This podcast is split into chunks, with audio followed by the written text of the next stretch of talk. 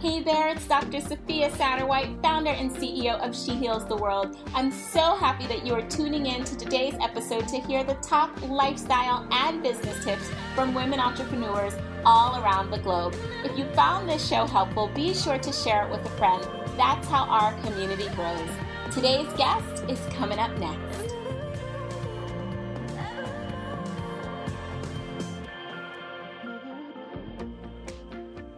Hey, everybody, welcome to the She Heals the World talk show. So, today I am so happy to have Nicole Centeno joining us. Nicole is a French culinary trained chef, and she is the founder and creator of Splendid Spoon. She's going to talk to us about the ins and outs of creating your first food product and share her journey to success. Nicole, welcome to the show. Oh, thank you so much for having me, Dr. S. I'm so happy to have you. Can you let everybody know how you got started with this work? I have always been on a journey with food. I think I really see my world through my taste buds. Um, but it probably started um, when I was pregnant with my son, Grover. I, like many women, was inspired to think a little more deeply about how I was taking care of myself and realized I wasn't eating very many fruits and vegetables. Um, my background is actually in biology and biochemistry. I had studied uh, nutrition and diet therapies as treatment for epilepsy as an undergraduate. Um, mm. And then I had also gone to the French Culinary Institute. Um, so I was a little bit like, hmm, I, maybe I can figure out how to make healthy food taste good. Mm. Um, and maybe there's a way for me to just create a little bit more balance for myself. Mm-hmm. Um, so I actually started reading up on plant-based diets, and that was what I landed on. I, I said, you know, there is a way for me to incorporate more plant-based eating into my life if I can make it a little bit easier um, and more convenient. Then I'm much more likely to do it.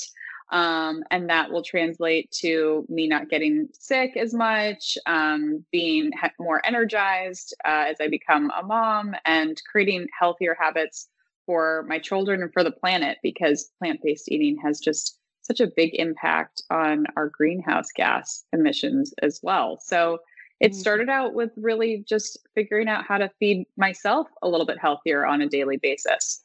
Mm, and when was the company founded? Like what year? Technically, it was founded in 2013, which is the same year Grover was born. Yeah, wow, beautiful. So this was really at a time where like the whole plant-based thing had not really taken off yet. So you're like one of the early adopters. Earlier, yeah, definitely. Definitely. Mm-hmm. So I know you talked about what you studied in school before you decided to create this beautiful business you have. What did you think you were going to be doing when you grew up, like as a little girl? I had so many different dreams for myself when I was a little girl. Um, I was always interested in science. I thought I would be a marine biologist. I thought I would be a pediatrician. Um, I thought I would be a coastal field ecologist at one point. Um, so, how things work and nature and um, how it all comes together in the human body, like definitely all common themes for me. Mm, hmm And why do you continue to do the work that you're doing today?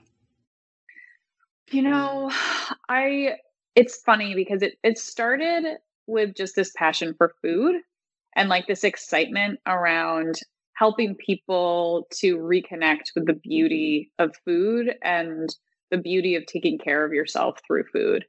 Um, and that's definitely still a big part of it, but I think it's evolved to really give me this sense of purpose and service.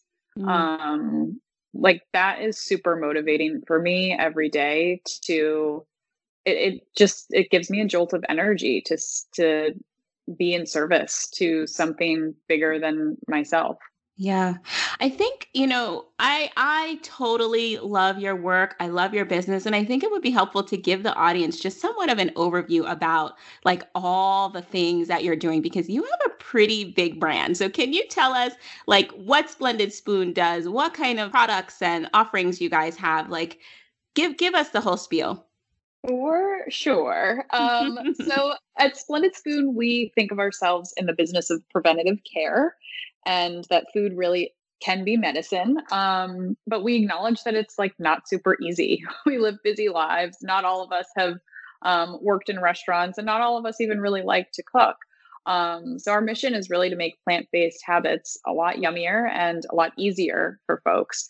And we do that by creating ready-to-eat breakfast, lunch, dinner, and um, also shots, and increasingly other snacks and things for in between that help you achieve those plant-based goals. So it's things like smoothies and grain bowls and the soups that we started with. Um, we have noodle bowls and we have wellness shots. So all sorts of really yummy tasting things to hopefully entice more people into adopting a few more plant-based habits every day. You know, I have to say, I have fallen in love with turmeric wellness shots. Um, I am the kind of person I've been juicing and smoothieing for a long time as well. I used to be 100% vegan, then I was vegetarian. Now I'm just kind of plant based in the middle. Um, but I always had the issue where like I would juice something or even buy a full juice and never finish it. Like for whatever, I can only get like three to four sips in, and then I'm like, okay, I'm done. And then I put it away and I think I'm going to come back to it, and I never come back to it. And this whole wellness shot thing has like completely won me over. I love them and I have to try yours because it is like such a brilliant genius thing to do is to have a wellness shot. yeah, yeah, definitely. We have one with your name on it, I think. The wellness shot has um turmeric, lots of turmeric in it and ginger and orange juice and Mm-hmm. Um, we have a green detox shot and uh, we have a digestion shot with apple cider vinegar in it too. Mm, sounds amazing. What's your favorite product that you offer? Well, right now I'm actually sipping our butternut turmeric puree, which is like true comfort food to me and one of our earliest flavors. I definitely love the soups. You know, I mean, I actually have a soup almost every day, either for a snack or a lunch. Um, but our noodle bowls are really special too. And my kids probably gravitate toward those the most. We have a vegan meatball marinara that is just like so satisfying and tastes just like the kind of red sauce Italian that you might imagine, but it's healthier. So it definitely scratches that craving for a big bowl of pasta. I love that. I love that. So, I mean, you again, you have such a big, beautiful brand, and I'm sure, like for people looking from the outside in, it looks easy, it looks simple. Um, but I know, as you know, a decade plus long entrepreneur, that building a business is not always. It's not easy at all, actually. no, it is not. yeah, like so. What hurdles did you face um, in the building process? I mean, the hurdles never go away. One, I think you just get more resilient to them, which I think is one of the real hallmarks of an entrepreneur. It's it's not about it like coming easy. It's about actually having a lot of resilience for it being hard. Mm. um, you know, and I think that the the first jump was really scary. Um, and I actually did it pretty slowly. So I went to culinary school in 2010. I did some catering and pop ups on the side, um, like sort of launched the first LLC, which was mostly pop ups at Smorgasburg, which is a, a, flea market in Brooklyn, New York. Um, and that was in 2011. And um, I didn't quit my day job until 2000, late 2012. So it was an iterative process for me. And I think that first leap of like quitting my job was the first big hurdle for me. And at the time, I was, I think I was engaged at the time to my first husband, um, figuring out like health insurance and being dependent on him yes, for yeah. that. That was really hard, like from mm-hmm. an ego perspective. And from this perception that I had uh, from the outside, looking at other entrepreneurs at the time of like, other re- a real entrepreneur does it totally on her own you know like mm. a real mm. entrepreneur doesn't need to lean on and especially like in our society like i had this narrative of like leaning on a male partner was like lame right like i had so much judgment of myself around mm. that which mm. was really challenging um to just push through and ultimately i do find that it's the conviction and passion for what you believe in and that tiny north star inside of yourself that allows you to push through those burdens um, and those hurdles because I didn't feel like I just like jumped over them and cleared them. I felt like I had to like really climb. mm. it was a climb and i'm sure it's still it is always a climb like every level we get to it's like okay another mm. mountain another mountain and the only thing that changes is that you just get more comfortable climbing. Absolutely absolutely. What has been your greatest win in your business? I mean building the team and building the food product have been the most magical for me, I would say. It just takes so much collaboration mm-hmm. and it, it really does feel like magic when people start buying your product and mm-hmm. when people start working for you. I, mm-hmm. I mean, mm-hmm. I, I don't have another word for it. I mean, I, there's a lot of work, there's a lot of thought, there is a lot of strategy and like tactical collaboration. But I think from my perspective as someone who has no background in business I have no background in finance.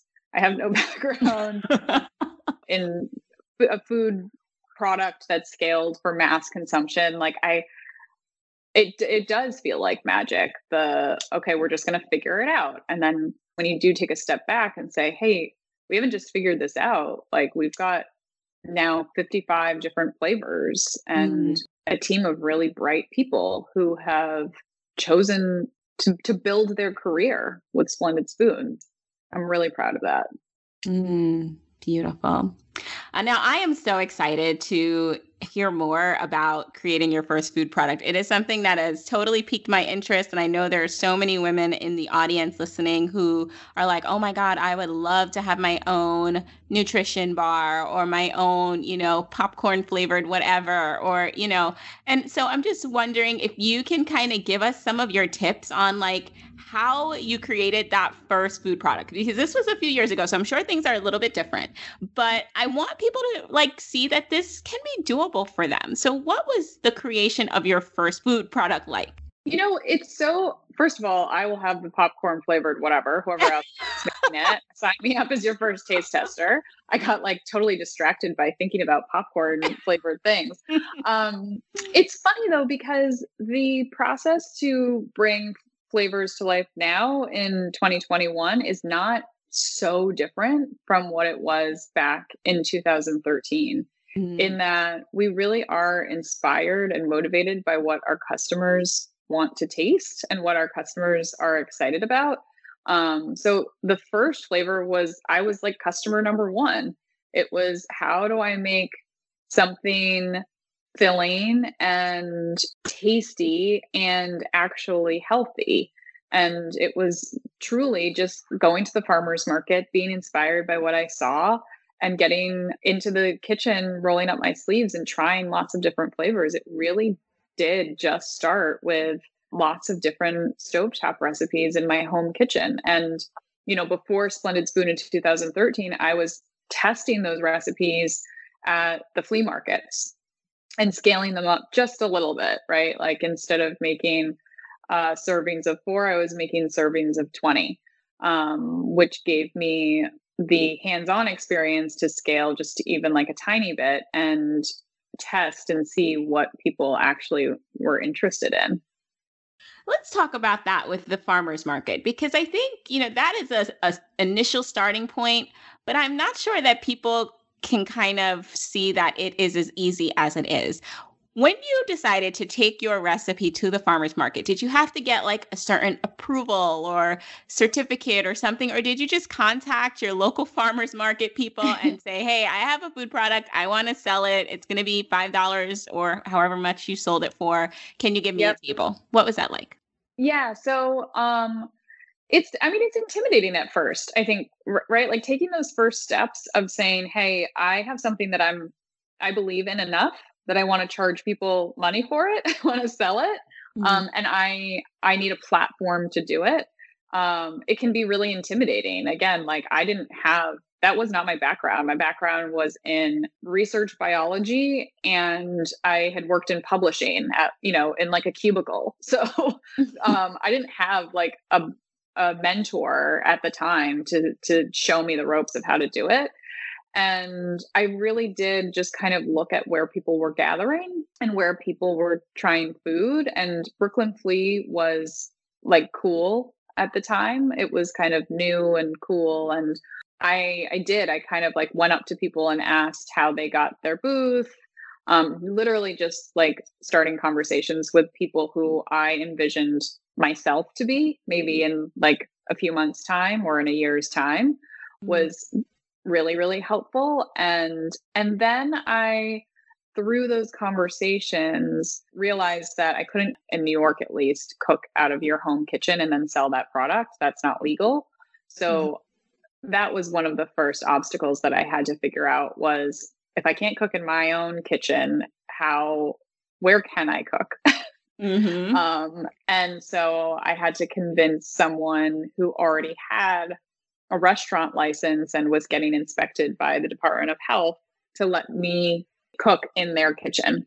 And early on, that was that was what I did, and I got my own license. Um, the inspector came to the pizza kitchen that I was working out of and um, gave me a certificate, and that was what I was able to use when I then applied for the the farmers. It was the flea market at the time, um, but I did some farmers markets too, and that was kind of like my ticket to um, validation of like, mm. okay, at least figured, I don't know if anybody's going to buy it, but I know that I'm making it in a, according to what is correct with New York.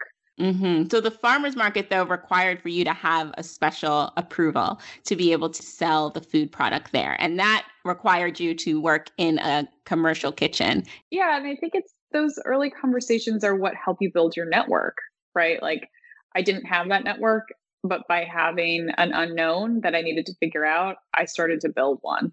Yes, totally love that you kind of allowed one thing to lead to the next. It's like, okay, I have the vision my first step is getting into a farmer's market. Let me talk to somebody who is doing that.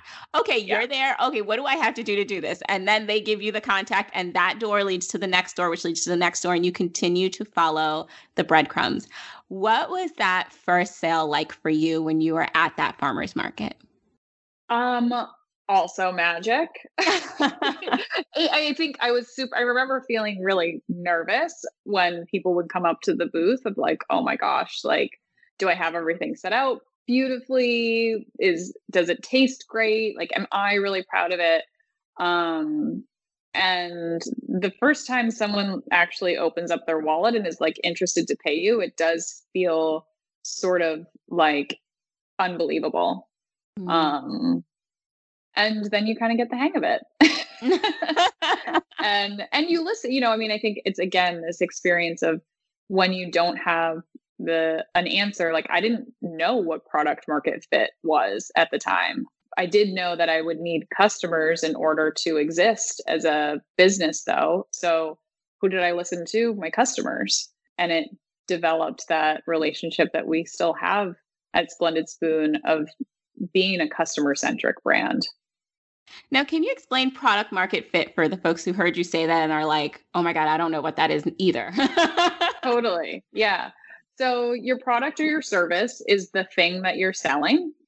And then your market is your customers, the people who will potentially pay you dollars for it.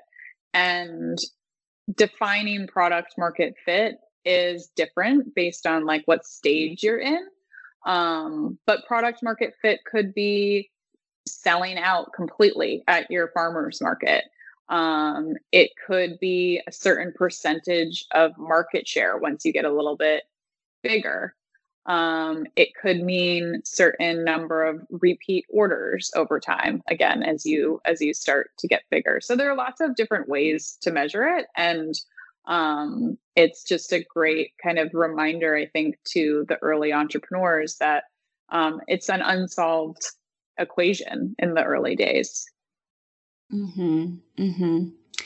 So when that first person came and bought that product, And then the next one came, and then the next one came, and you did another market and another display.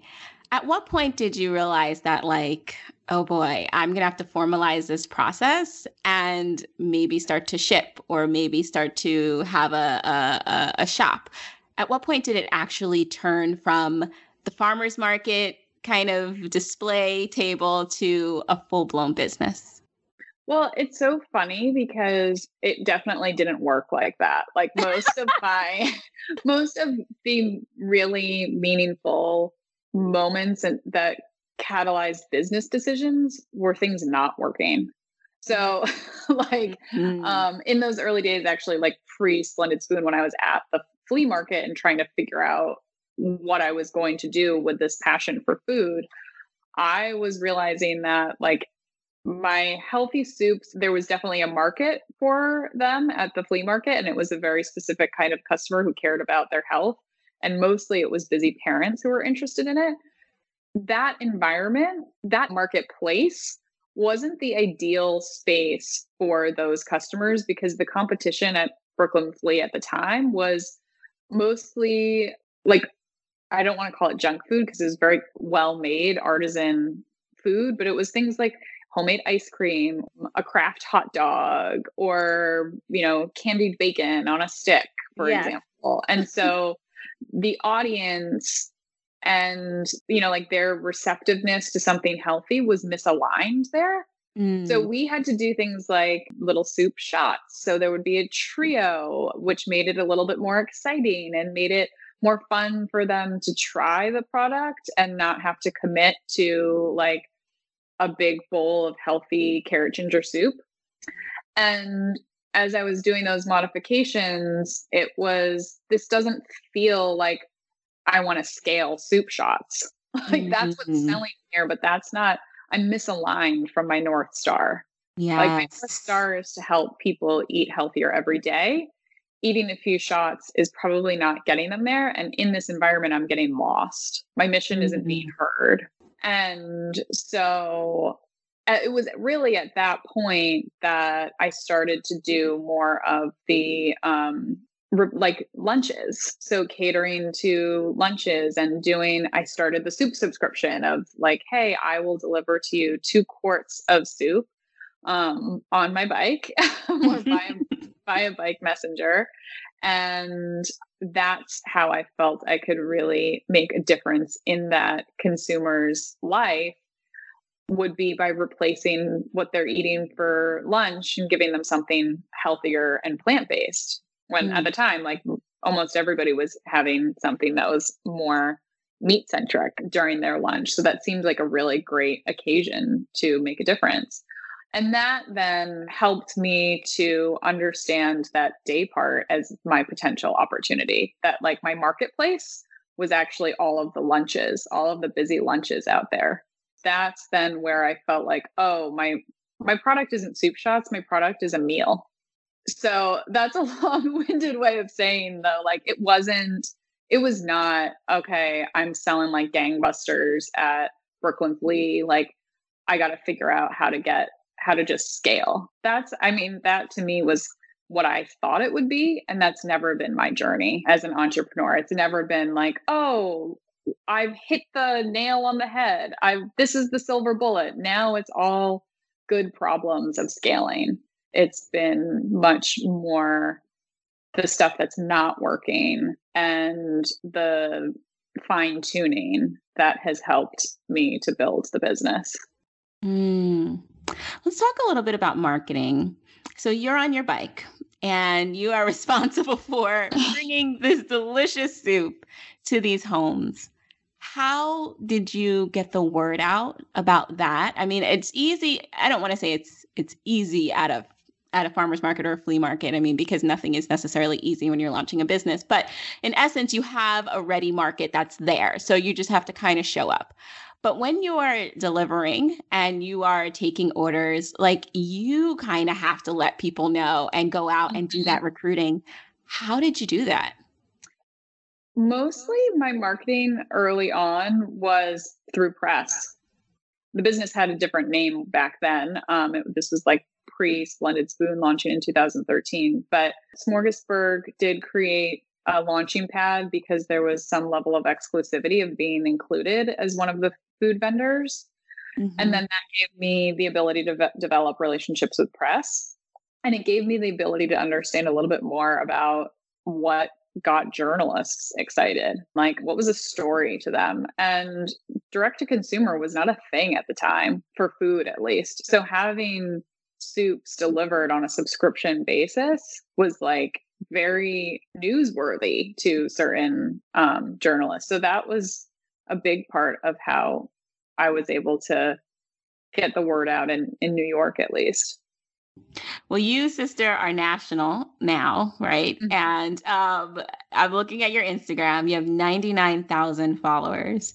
Can you bridge the gap between getting press and where you are today with this amazing, amazing brand and social media presence? And I know, you know, we don't have all day, but I, I would love to hear some of the highlights of the strategic shifts that you made to really take your product from like being delivered on a bike from this flea market to being delivered on a bike to these press releases to like now having this powerhouse of social media behind you and just kind of having this consistent flow of consumers. Yeah. So, I mean, it, it comes back again to this experience of like checking in with myself and asking, is this, is this the product? Is this the mission? Are we accomplishing it? And when I was doing the deliveries by bike, it had to be pretty expensive in order for it to be profitable. I could only do it as far as my muscles or the muscles of a bike messenger could deliver. and so all of that together meant that it was primarily wealthy folks in New York City. Mm-hmm. And I didn't really think that the problem of um, preventative care through food was isolated to that population. In fact, I believed there were mm-hmm. people, mm-hmm. lots of people all over the country that probably needed the product more. And so that was another moment for me to say, no, this isn't this isn't right. Like this isn't enough. This isn't the right distribution model and I need to go back to the drawing board. So the first thing that I did was I tried to go the traditional route of wholesale and like get into Whole Foods. Mm-hmm. And um, that didn't work. It was basically no all the time. And mm-hmm. then thank you for that transparency. yeah.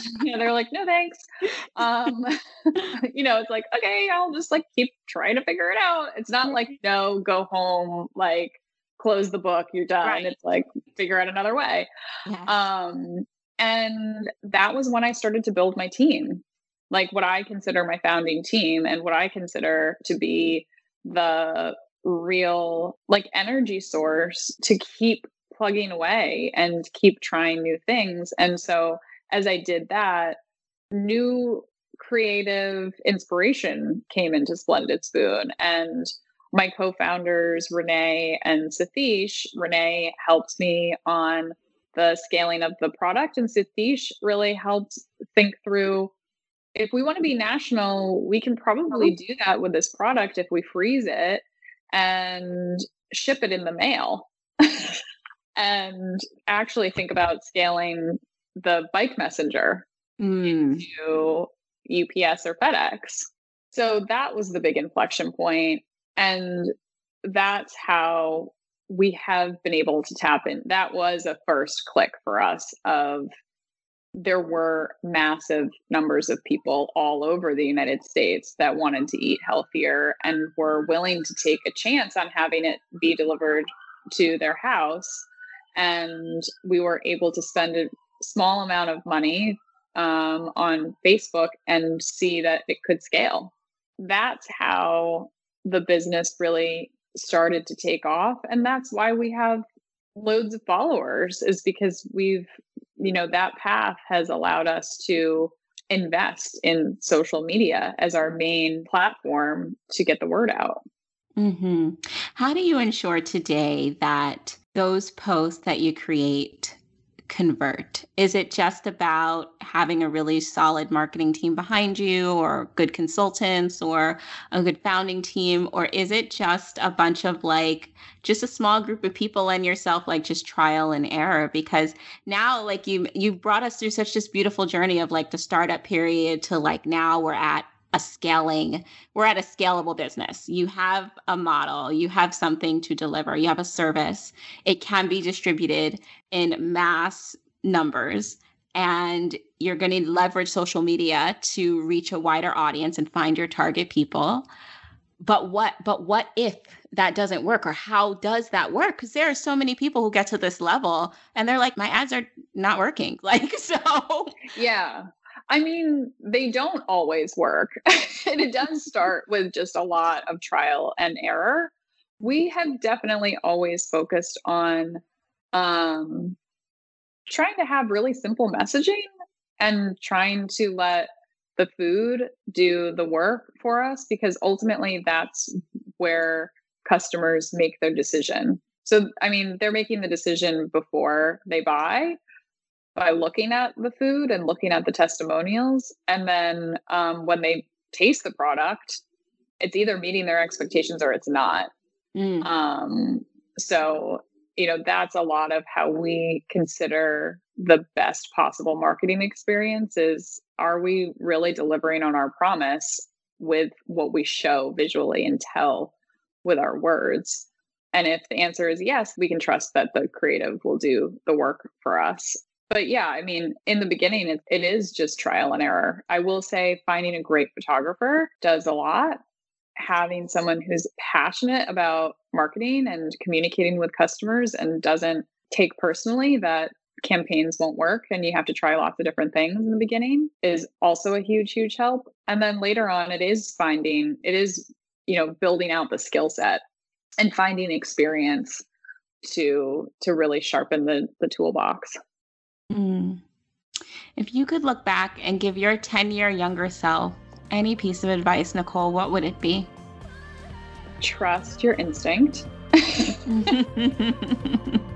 you know, the fear is really natural um, and will come no matter what. But that initial gut reaction is real. And um, follow it follow your inner north. Follow your inner yeah. north. Absolutely. Exactly. Yeah. So you've talked about all these delicious meals and um, treats that you have in your company, and I am starving. So how can our audience find and support you? Where can they buy? Please yeah. drop your links. Yeah, so we are splendidspoon.com and we are on Instagram, splendid.spoon. And so those are the best ways to find us and check out all the beautiful food and hear from our customers just how much they enjoy the product. Nicole, thank you so much for coming on the show. I can't wait to have you back. Oh, thanks so much for having me.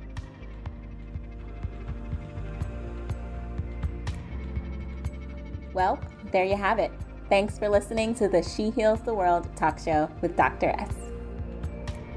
To learn more about how to live your life by design, grab a freebie at shehealstheworld.com forward slash freebie.